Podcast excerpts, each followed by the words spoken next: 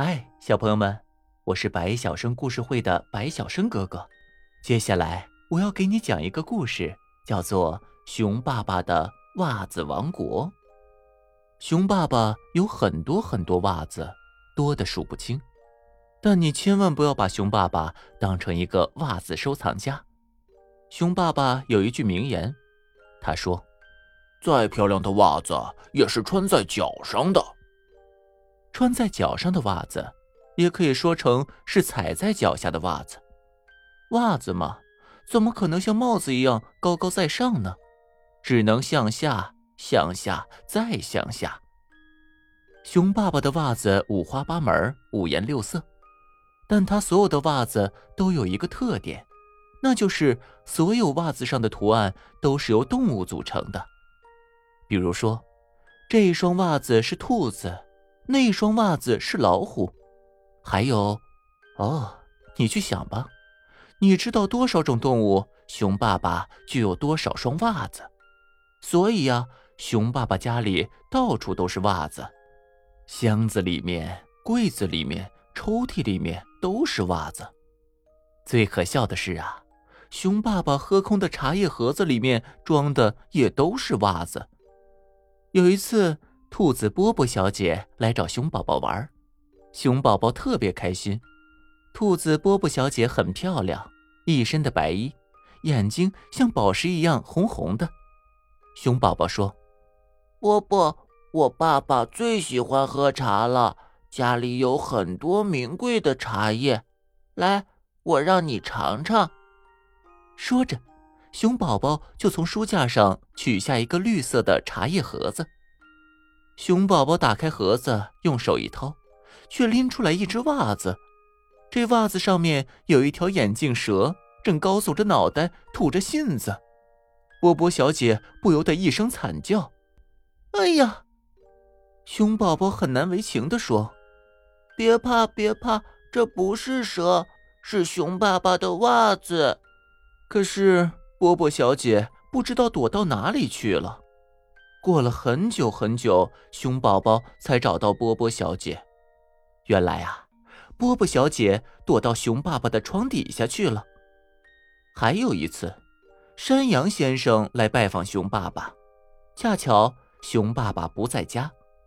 熊妈妈知道山羊先生喜欢抽烟，就拿出了一盒不锈钢特制的香烟。熊妈妈打开香烟盒，用手一提，却提出了一只绣有狼的图案的袜子。山羊先生撒开四只蹄子，飞快地逃出了熊爸爸的家。嗖！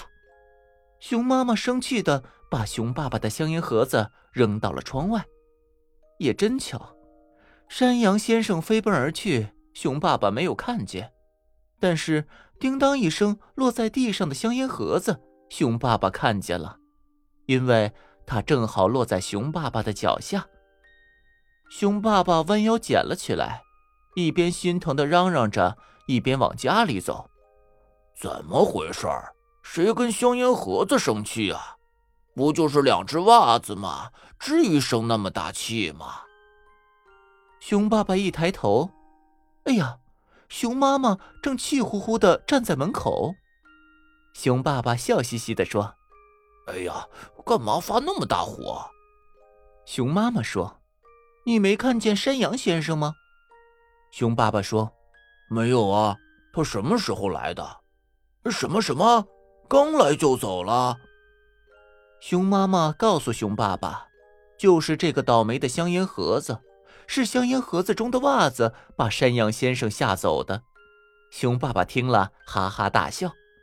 熊爸爸说：胆子那么小，哪有这么小的狼啊？袖珍狼吗？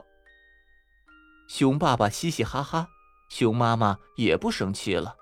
他知道熊爸爸就是这样的人，而这些数不过来的袜子全都是熊妈妈帮熊爸爸买的。熊爸爸是个丢三落四的人，尤其是袜子，差不多每天都要丢一双。所以熊妈妈只好多多地给熊爸爸准备袜子。熊爸爸喜欢动物图案的袜子，熊妈妈是知道的。熊妈妈知道熊爸爸很喜欢动物，因为熊爸爸常常说，在我们动物世界里面，大家都是朋友。不过，真正的动物世界弱肉强食，可并不那么太平。太平的动物世界只有熊爸爸的袜子们，所以熊爸爸的动物世界只是一种理想，而熊爸爸的动物世界就是他的袜子世界。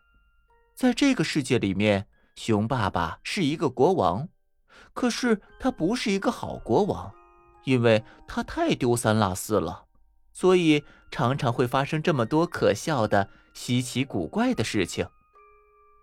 好啦，小朋友们，这一集的故事讲完了。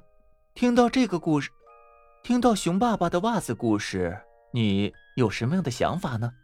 比如说，我们作为一个小朋友，不能把自己的东西到处乱扔，让他吓到其他的小朋友们，你说对吗？